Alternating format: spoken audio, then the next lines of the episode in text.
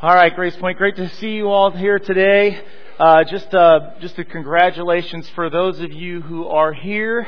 You are the you are the survivors. You are the ones who have made it through the norovirus, uh, corona, whatever it is. Uh, last week we noticed, as I'm looking out there, I'm, I'm seeing a number of people who, who were gone is because they're like, oh, oh, we have the stomach bug or whatever it is.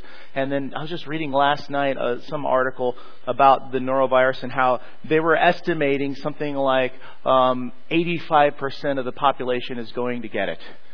Isn't that encouraging? Uh, stomach bug. Oh, hate hate that stuff. Well, I'm glad that you guys are here, that you're you're some of the survivors or the remaining ones who have yet to get it.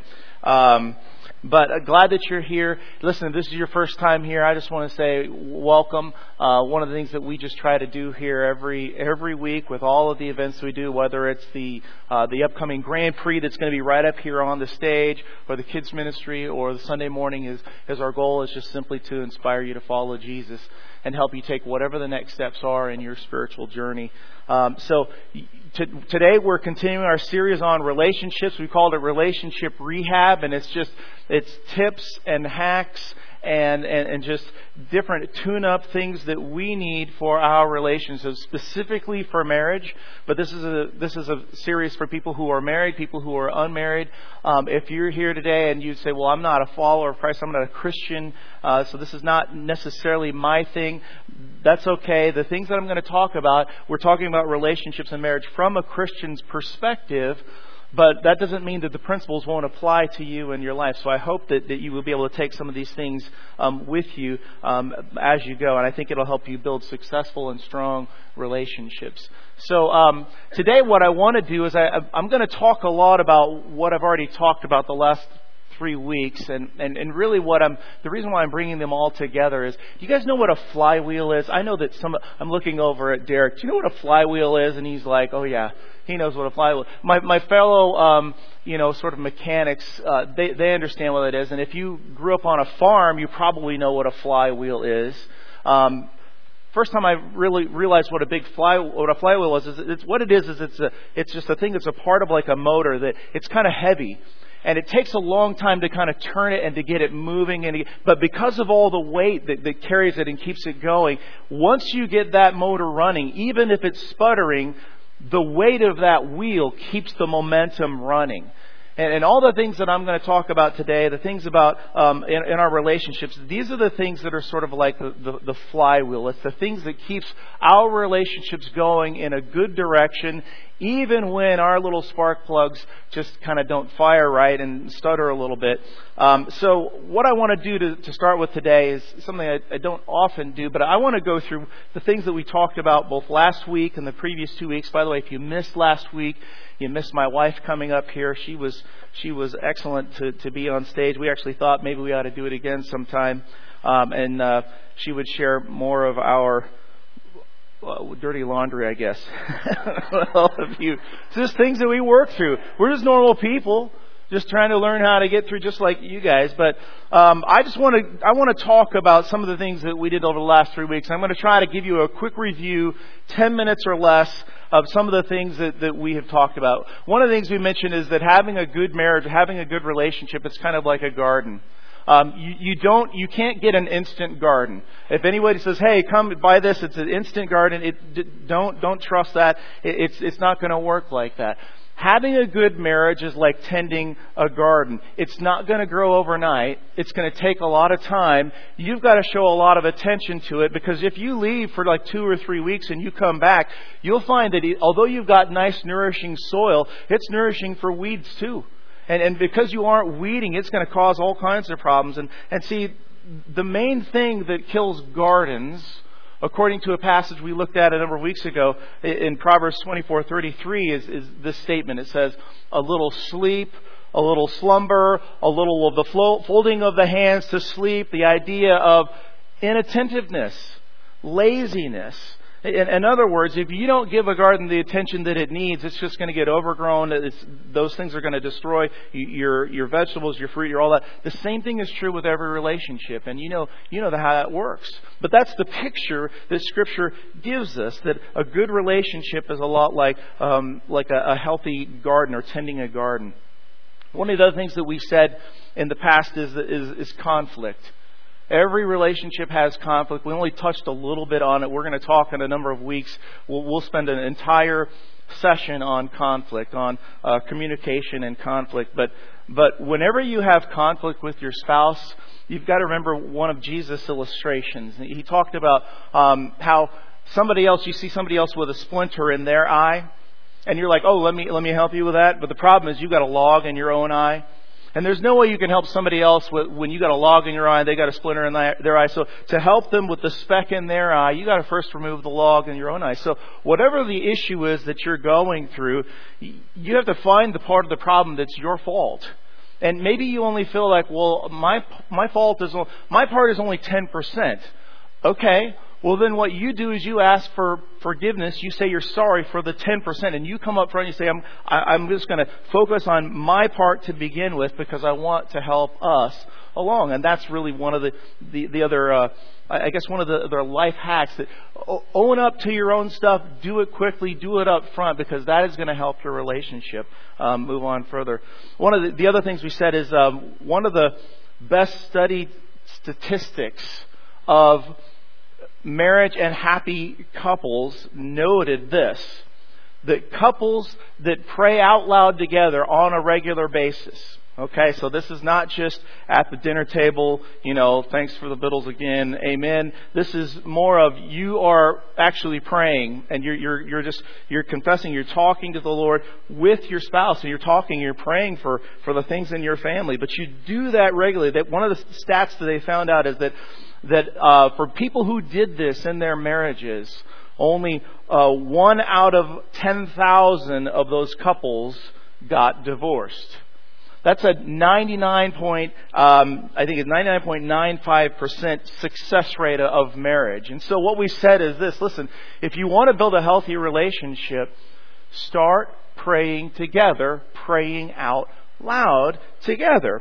Um, And, and also, one of the things I said is just sort of a byproduct. I just said this, is that, listen, the couples who pray together have a deeper sort of an intimacy level. But where that moves to is it moves to a deeper physical intimacy as, as well. And so I said, listen, pray with your spouse if you want to have a greater physical intimacy. I got some funny feedback after that. I, I actually, because of that, I know, I know of one person who says, you know, okay, I want to approach my wife so that we would pray together. But I'm afraid that if I do that, she's going to think that the reason I'm coming is so that we can have greater physical intimacy. So, so, so let me just tell you all right now, you have my permission. Talk to your spouse and say, you know, Kyle said it. We should just be praying together. There's no mixed motives behind this whole thing, so just do it. Pray, that is, just pray together, all right? Just pray. I didn't plan on that. And there's something within us that sometimes when it comes to praying out loud, there's this thing that some people have and they're like, mm, I don't want to be forced to pray out loud. I don't want to have to talk. Listen, listen. What is it that is motivating you? What is it that's making you hesitate towards pushing back from praying together?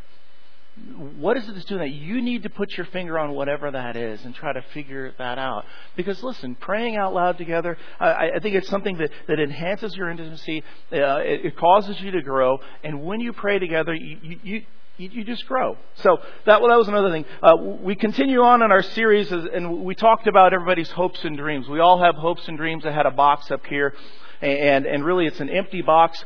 Uh, you can't call it a box full of hopes and dreams. It's an empty box because really when you give that box to somebody else, you're hoping that they'll fill it.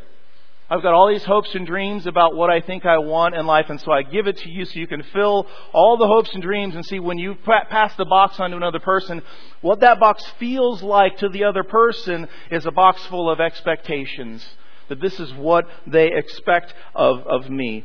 Uh, and so instead of giving your spouse, your future spouse, your friend, whatever it is, this box of expectations, one of the things we said is that you've got to learn to give your box over to God. And, and and let Him fill your hopes and dreams and desires and, and all of that. And, and instead, you've got to you have to decide then to give your spouse the kind of love that, that Jesus told us to give. And of course, we know the kind of love that Jesus gave us was unconditional love. You put the other person before yourself. You put you before me. And so the thing that, that I've done often is, is just to have you point to the person next to you, point to your spouse and just say, you're more important than me. And when it comes to your marriage, you have to say, we are more important than me. And it's this idea, we're going to talk more about this today, the idea of just serving. And last week I had Shay up here, and we really just talked about our differences. We've got a lot of differences, differences in perspectives, differences in, in you, you know, our, our, our, our sleep patterns and how we work, how we choose to do things. You know, when I do the laundry, I do this big whole sweeping thing and try to get it all done. But, but she hates it because that it ends up that all this laundry is in our in our spare room, you know, there waiting to be folded. And then it's just like it's overwhelming to her. She's like, well, this is too much. She likes to do it piecemeal. The problem with piecemeal is when you do just a little bit of this laundry, a little bit of that, you're trying to figure out whose sock is this, and I got one clean sock, the other one's still in the hamper. We do it different ways. We have we have differences, but what we said is don't let your differences divide you. God made men and women differently on purpose because that He wants us to be complementary to one another. We we are meant to to fit perfectly together. And whenever we follow God's principles, um, the differences that we have with one another, they're actually meant to be beneficial. Uh, sometimes God, we, we look at this and God has designed us in ways that kind of maybe rub us the wrong way. But part of that is so that we would learn how to grow, that we would learn how to love one another well. These differences are beneficial for the relationship. And then one of the last things I said last week is I, I was looking at First Peter three seven, which talks mainly to husbands. And it talks about husbands, how we are to live with our wives in an understanding way, giving honor to the wife. She's the weaker vessel, and you, you do this, and, and you live with her in such a way so that your, your prayers won't be hindered, because if you don't honor her, you don't live her, with her in that way, um, w- when you pray, it's like it's going to hit the ceiling. You know, and, and the good thing for us is, listen, men, we don't we don't have to understand women. We have to just try to, for, for our lifelong purpose, our lifelong process, we only have one woman we have to understand, and that is our wives. And so I said we're we're commanded to be a student of our spouse, and we're commanded to honor them in that way. Now, all of this, I say all this, I review all of this, because all of these principles, these habits, these these life hacks, if you will, for a stronger relationship, they're, they're tools, they're ways to build your relationship in marriage, and how well you use these principles, and not just these, because there there are hundreds of these kinds of things that we can talk about. There there are thousands of principles in Scripture that we can use and we can apply to our relationships, to, to marriage.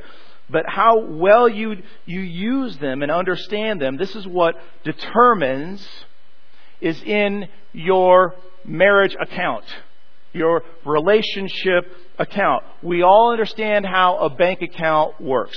All right. Most of us, when you look at when we look at our bank accounts, we wish there was more numbers on there, you know, and, and I was going to say less zeros, but maybe if there's lots and lots of zeros, maybe that's a good thing because it's, it's a different number up front. But we wish that we had more money in our account so we'd be able to do the things that we wish that we could do. And, and maybe some of you like, I'd, I'd love to, to help other people more, whatever it is.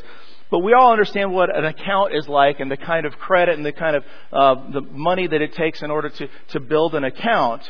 But I was just thinking about this. Um, so how many of you guys watched the Super Bowl last Sunday? Raise your hand if you watched the Super Bowl last Sunday. Okay, so I watched Super Bowl, and I like um, I, I liked the game. It was a fun game, and I also try to watch some of the, the commercials. In the Super Bowl, there were two commercials put on by a group called um, He Gets Us. So the idea was Jesus gets us. All right, and, and and two of them, they're a little bit controversial to some people, I guess. Um, but one of their, you know, some of their slogans are, you know, Jesus, or like hate is loud, Jesus love louder. Um, another, the the hat there, it says uh, Jesus didn't want us to act like adults. And and the commercial is great because you see these kids actually loving one another, getting along. You know, they're, like they're colorblind. They, they they haven't been taught all these other things. And, and, you know, Jesus did say that He wished that our faith would be like the faith of little children. So this, they're using this to try to generate conversations, right? And the amazing thing is that they have a store. You can go to the store because you can buy a T-shirt, you can get a sticker, you can uh, you can get a, a hat. But see, the currency that they are asking for for payment um, is not money. It's not the dollar. The currency that they are asking for is kindness and compassion and love. So when you check out, when you go to check out, they say you could get a T-shirt, you can get a hat, you can get a sticker. When you check out, you select what you're going to do for payment. And so the payment is this. You are going to choose to comfort somebody who is hurting. Or you're going to go out of your way and, and you're going to help somebody in need. Or you're going to choose to love an enemy. Or you're going to go and apologize to somebody for something that you've done. Or you're going to um, forgive somebody because they had done something to you. Or, or maybe you're going to listen to somebody that you disagree with. This is how you pay for the T-shirt and the hat and the sticker. And so I went through it. And I'm like, okay, this is what I'm going to do. Uh, and I, I went through this. This is how I'm going to pay. I'm going to follow through and I'm going to do this. See, the main reason I bring this up is we think of um, money as our main currency. It's not. We just use money to get things or to get places or, or to do that. You all have relational accounts. Everybody has a sort of a relationship account. With every friend you have, you have an account. Okay? With with your relationship with your with your mate, with your family, your children, your brother, your sister, your your, your parents. You have an account with all of these people. And see, when that relationship account is full, you have a good relationship with them. You, you, there's, there is freedom, there's joy in life because of that relationship with them, because you've got an account with them. But when your account with them is low, um, what you find out is that relationship is now strained. You don't have much trust for the other person, or maybe you aren't able to be trusted much with that person because that account is now strained. And see, everything becomes much more difficult. Every one of us has a relationship where we know whatever that account was, we had an account, it was just fine between me and this person, and then something happened. It all depleted. It got down very low, and now we found out we didn't trust each other. We had problems. They had problems with us. And, and for some of us, for some of these relationships, they have just crashed and burned. And we don't even know what happened to that, but we're like, yeah, we understand that. Every one of us, under, we understand that there are these relational uh, accounts. And see, those of you who are married, you know that when you're married, there is a marriage account, right? And your marriage is the vortex, the, the center of your life. And it has the power to set the course of your life as a whole. However that marriage is, has the power to affect everything else in your life, whether it's your career, whether it's um, your friendships, uh, whether it's, you know, where you live, how you live, all of that kind of stuff. And see, if everything around you is weak, if your career might not be going well, or maybe you've got some health issues, or you've got different circumstances that are hard, or, or maybe um, the, the amount of wealth that you have, but you're really struggling. If everything around you is, is weak, but your marriage is strong, It, it doesn't really matter all the other things that are happening. You can actually move out into the world in strength. You can go out there and you, you can feel like, I'm strong because my marriage, my marriage account is strong. I can go back. These other things are hard. Yes, it doesn't take it away. But you move out into the world in strength. But but see, if everything out there in the world, everything around you is strong, but your marriage is weak, it doesn't matter what there is out there. You move out into the world in weakness. Because the core of that marriage of where you're moving from, there are problems. That that relational account is, is low. Your marriage is the center. It's the vortex. If you neglect it, you end up losing everything. And you, you've, you've talked. We've all talked with people who, who have had relationships like this, and they feel like they have lost everything. They had to start kind of all over again. It was just, it was tragic. It was, it was harmful. It, it was painful. And maybe some of you here, you, you would say, yeah, I, I was there. I've done that. And see, the main currency for building up your marriage account, you could probably guess, it's not really difficult to figure out, but, but it's but it's love. And we look at love, and we love is sort of this big, big sort of umbrella, I guess you would say, but, but there are things that like um, honor and kindness and serving and listening and understanding. All of these things fit under this category of, of, of love. And the greatest currency we have access to, because we all have access to this, it's based on love. It's based on these things, based on love and trust and kindness and all this. But but see, what it looks like in action. See, we think of love and you know, we think of this ethereal, intangible ideas about what, but what love looks like in action is serving one another. Good, strong relationships are built on this economy of love. And when the Bible speaks of love, what it does is it measures it by how much you're willing to give yourself to another person. That's the measure of love. It's not, you know, oh, I I made a card for them, or I gave them some money, or I helped them out, or whatever. It's not that. It's it's really how much are you willing to give yourself to another person. So this is why when we talk about marriage, this is such a huge deal. Because what you're saying you're going to do is you're going to give all of yourself to another person, which is a pretty huge deal. So, so how much are you willing to lose for the sake of this other person? How much freedom are you willing to lose for the sake of the person? How much of your own um, interests? How much of your, your finances? Uh, how much freedom are you going to relinquish? How much time? How much resources? How much of your emotion are you willing to invest? Are you going to invest it all, or are you just going to say, yeah, I'll just give you like a portion. You can take about twenty percent. I reserve the rest for myself. See, the Bible, when it speaks of love, it measures it by how much you're willing to give.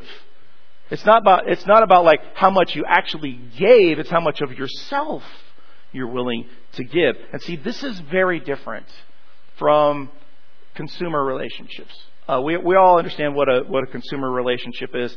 Um, a consumer relationship, it only lasts as as long as the vendor meets your needs at a cost that you're willing to pay. So you go, you're gonna you're gonna spend something. You want this thing, this product, this experience, whatever it is. And you say, I like that. I'm willing to pay X amount. And so now you have a consumer relationship with this company, with this person, with this entity, whatever it is. You're buying food, you're whatever, and you're willing to pay that, and now you have this consumer relationship. Hi, thank you very much. Or, or, or maybe maybe you do business with a person, and you continue to build sort of that relationship.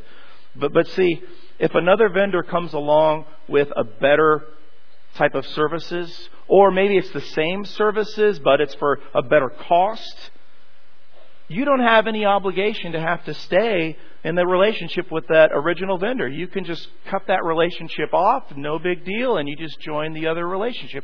That is a consumer-based relationship. In a consumer relationship, your needs are more important than the relationship.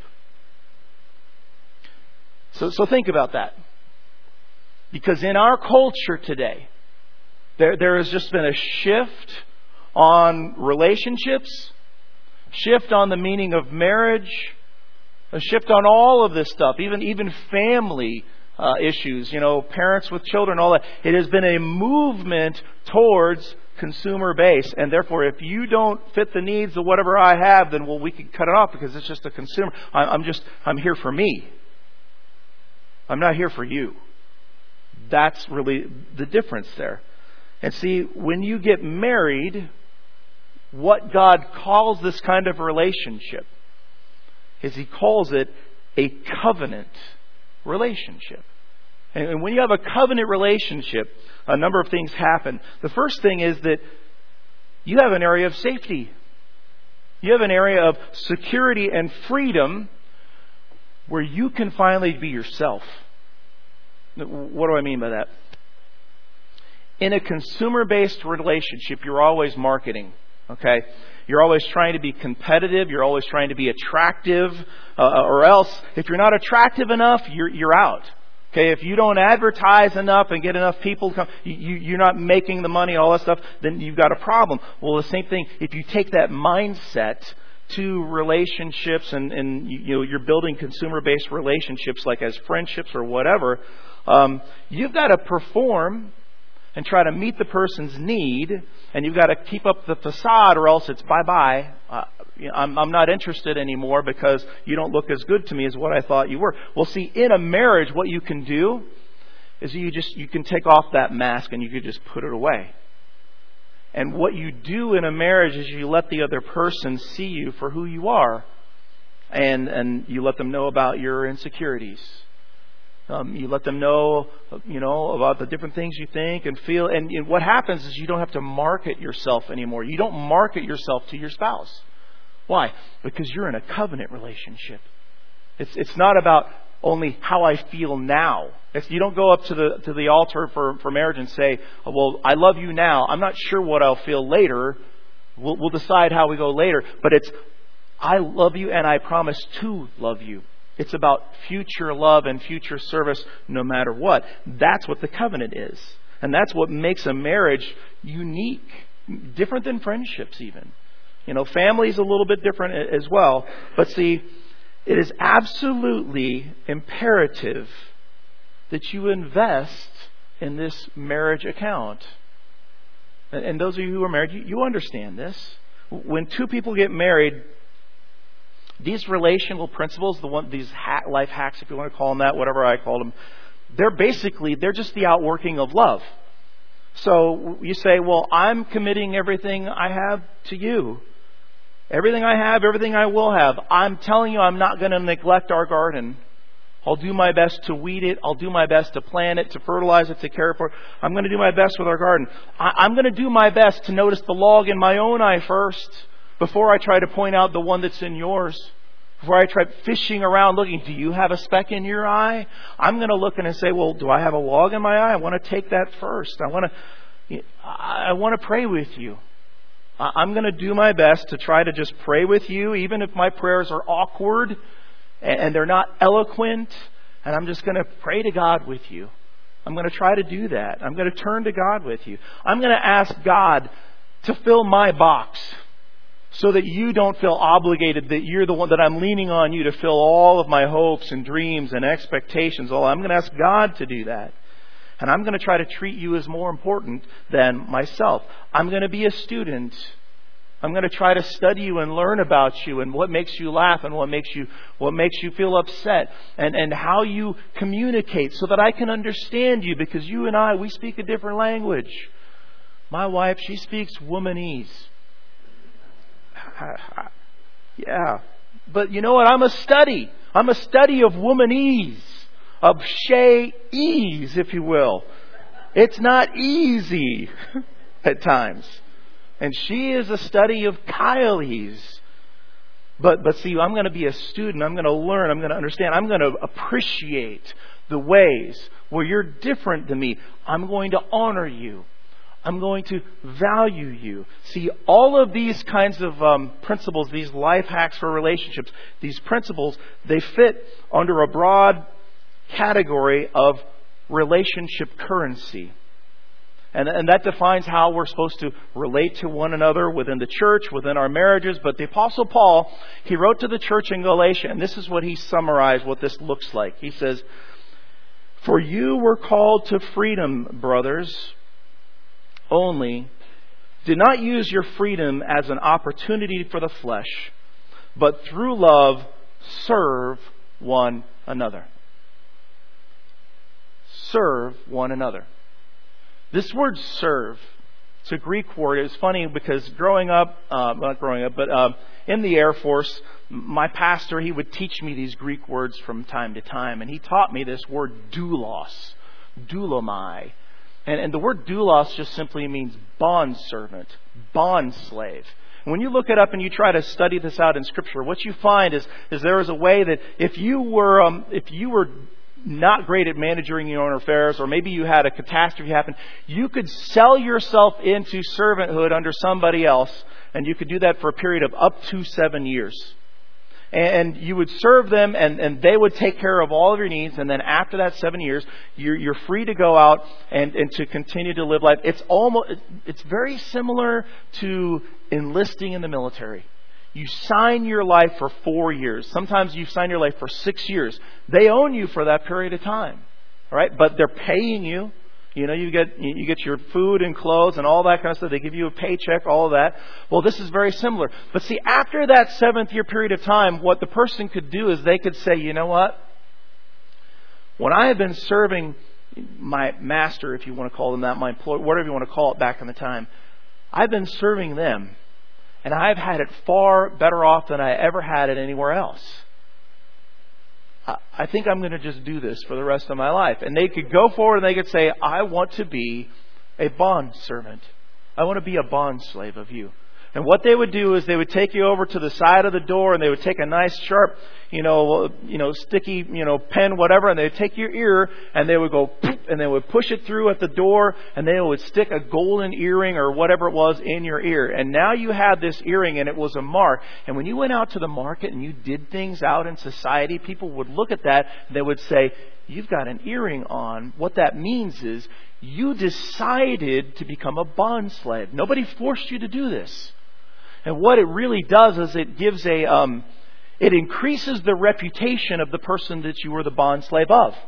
So if Frank was the guy who you decided to become a bond, everybody would be thinking, wow, Frank must be a really great guy because this guy decided he was going to be a bond slave. Well, this is the term.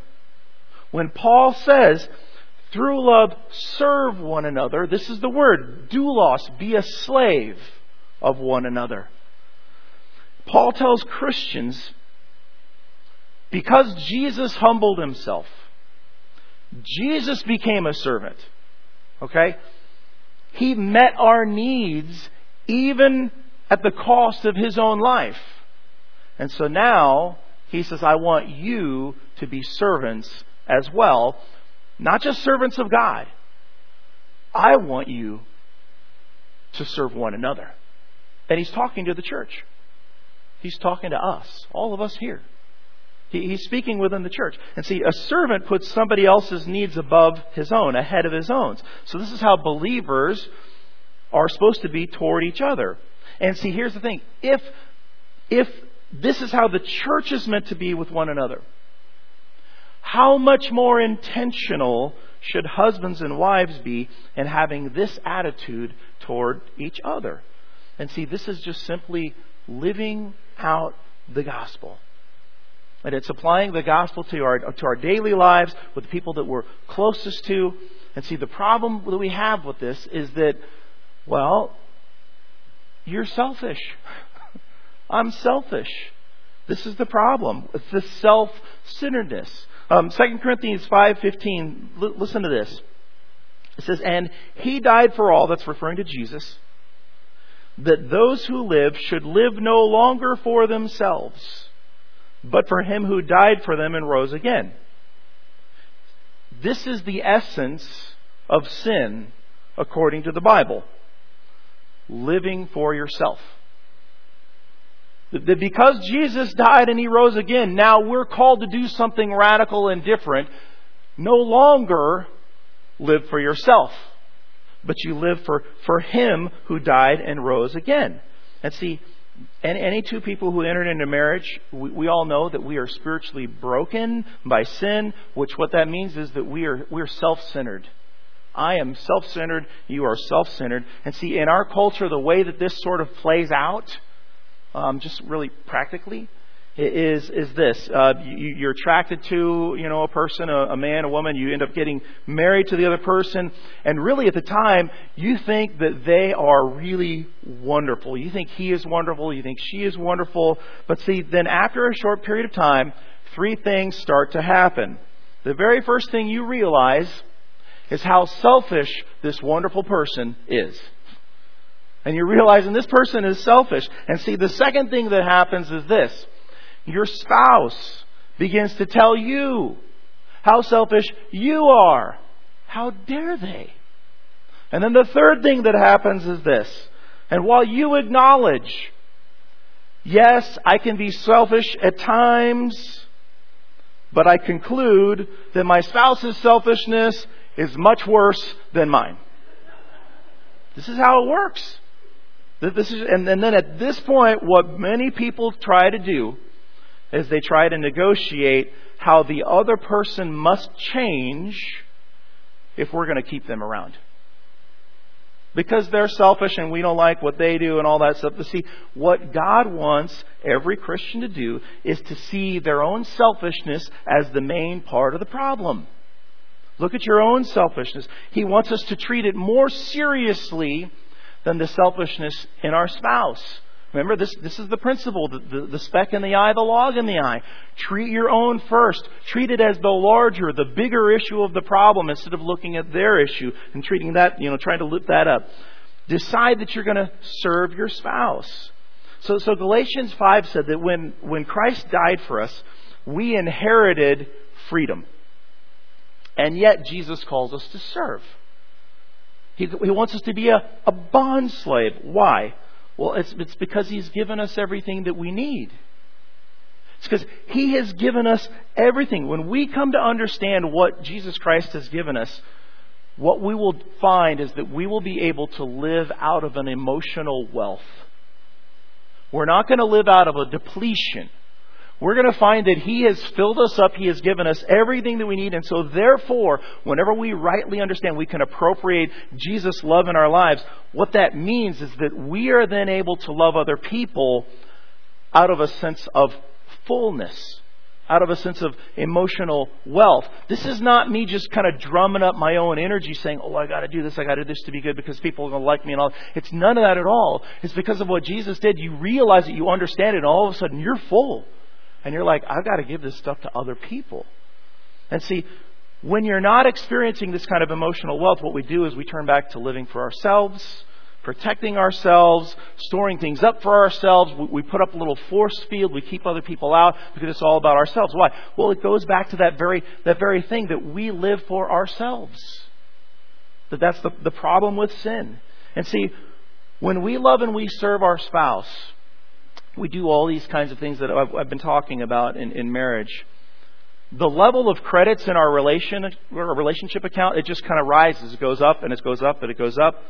But see, every day there's all kinds of things that happen that deplete your account. And you're wondering, where are all these things? I'm, I'm constantly pouring into this relationship account, but where does it all go? Because it just seeps out one place or another place. And it's just life. Every day there are all kinds of these small little withdrawals that we're seeing kind of go out of our account. And sometimes there are very rather large withdrawals that, that drain your account. And sometimes it happens just when you're grumpy. That you're grumpy and, and, and all of a sudden your spouse sees how grumpy you are and, and you're, it just it just drains right out of your account. All the things that were good yesterday, well, things kind of drained out. It, it depleted it. Sometimes you say something. And it was the absolute wrong thing to say. Depletion. Goes right out. Withdrawal. Or sometimes it's just you're being selfish. Or you just choose to do the wrong thing. Or maybe it's a big deal and you do something really that's just whatever, mean or crummy or whatever it is. Sometimes it comes from a misunderstanding. You do things and it's just because I spoke Kylie's and Shay spoke Shay's and we didn't understand. And because of that misunderstanding, our account was depleted. It happens. It happens all the time. Yesterday, Shay and I, I've told you that, listen, if you're a pastor and you ever preach on marriage, prepare. Because we're going through all kinds of fun stuff because of it. And, and so yesterday, Shay and I weren't exactly resonating well together.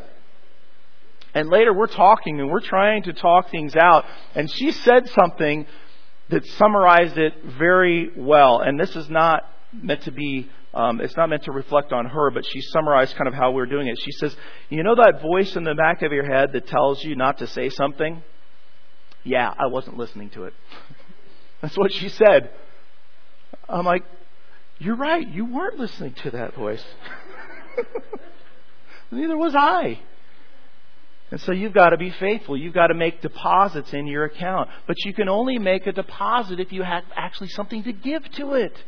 You can't just drum it out of nowhere. And there are times where your spouse and your friends, they need you to give them the benefit of the doubt.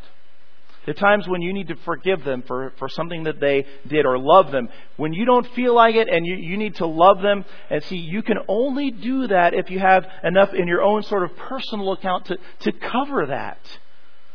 And if you're relying on yourself to generate this, you're going to run out very, very quickly. So the question is, where do you get the power to serve? If God is calling us and He's saying, listen, I want you to be a doulos, I want you to serve, where do you get the power to serve other people? Where do you get the power to serve your spouse when they're not acting in a way where it's easy to serve them? Because they don't. I don't. I don't always act a way that is easy for, for Shay to serve me, to respond well. And see, the most wonderful thing is that if you're a follower of Jesus Christ, is that you have a couple of things. You have an unbreakable relationship with God, and you have access to the gospel, the good news. And see, this is what allows you to be generous, even, even when you're not getting the kind of affection that you think that you deserve. Even when you're not getting the things that you feel like you need at the moment. You know, Romans five five says this, "Now, hope does not disappoint because the love of God has been poured out in our hearts by the Holy Spirit who was given to us." One of the things the Holy Spirit does in the life of every believer is He continually points us to Jesus. Look to Jesus and look at what He's done. You've had a long, hard day. You know you could bless your spouse. But see, that self-centered part of you that's like, I don't want to do it. I want to do my own thing. I only have so much time. I want to do the time for me. And see, what the Holy Spirit reminds you, He says, look to the cross. You know, on the cross, Jesus Christ, He, he didn't please Himself. He did what He did out of love for you. And so um, when you want to have the upper hand in marriage and you want to, you know, when you want to kind of be the one that, you know, does whatever, takes control, all that kind of stuff, He reminds you that when Jesus came into the world, He didn't hold on to His superiority. He emptied Himself. He emptied Himself of His glory. He served instead, even to the point of dying for us. You know, Ephesians five eighteen, it, it commands us, it says, you should be filled by the Spirit. Being filled by the Spirit simply is just a, a way of saying, that you let God control you. You be in awe of the things that God has done. You let Him have that, that control, that um, being overwhelmed by Him. And you know, when you focus on Him and you do that, then as you go on into the rest of your life, your motivations will be different. They'll, they'll be, you'll, you'll, you'll have His Spirit fill you, drive you, control you. He's the one that's going to empower you. Um, you know, this empowerment for, for how we serve each other, for how husbands and wives serve each other, it comes from the Holy Spirit working in you. It comes from the love of Christ that He poured out upon us. And see, He's always, the Spirit is always pointing us back to the gospel. So when you're having a difficult time with your spouse or even with a friend or, or a family member, you know, you may say, well, I, I love them, but I don't really like them right now. What you remember is this, that the Holy Spirit is going to point you back to Jesus Christ. And He's going to be your inspiration. He's going to be your direction. He's going to give you the power. He's going to give you the motivation. And sometimes you just have to speak to your heart. So you think about what Jesus did for you before you were able to serve. Before you were able to serve your spouse with love, you go back and you say, okay, what is it that He did for me? And see, when that happens, you think about what Jesus saw. So imagine Jesus on the cross. And He looks down. He looks down to the cross. And when He looked down to the cross, He didn't think, I'm offering myself for them because they are so attractive to me. No. When He's on the cross, He was in agony. And He looked down at us as we denied Him, as we abandoned Him, as we betrayed Him. And in the greatest act of history, you know what Jesus did while He was on the cross? He stayed. He stayed. He could have gotten down. He could have called down power from on high and annihilated everybody. But you know what He did? He stayed and He said, Father, forgive them. They don't know what they're doing. And see, He loved us not because we were lovely to Him, but He loved us so that He could make us lovely. See, for some of you, you, you this is what you need to hear. That see, because Jesus stayed, you have to stay. That, that you have to say, I'm, I'm going to do this. Not so, not because they're lovely, because God will make them lovely. And see, this is where you find, this is where you find the power to be a servant to other people. This is where you find the power um, to be a servant to your mate. But you've got to speak to your heart and you say, what did Christ do for me? And you let that fill you up. And when that fills you up, now you have the resources to go out and say, okay, I'm called to be a doulos. I'm called to serve. Called to serve the other person. And see, only then will you operate out of fullness instead of need. Only then will you be able to continue to deposit that bank account that you've got. So this is this is my question for you. Will you commit to serve your spouse? Will you make a commitment to serve those friends and those relationships around you? Will you make a commitment to serve in your church? Because He's calling all of us. We're, we're called to serve one another out of a heart of love. And this is our commandment as we go today. Everything we've heard, it comes down to one word. Serve. Will you serve one another? Hey, let, let's close in prayer. Heavenly Father, as I uh, look out at our congregation, and we've got people who are married and single.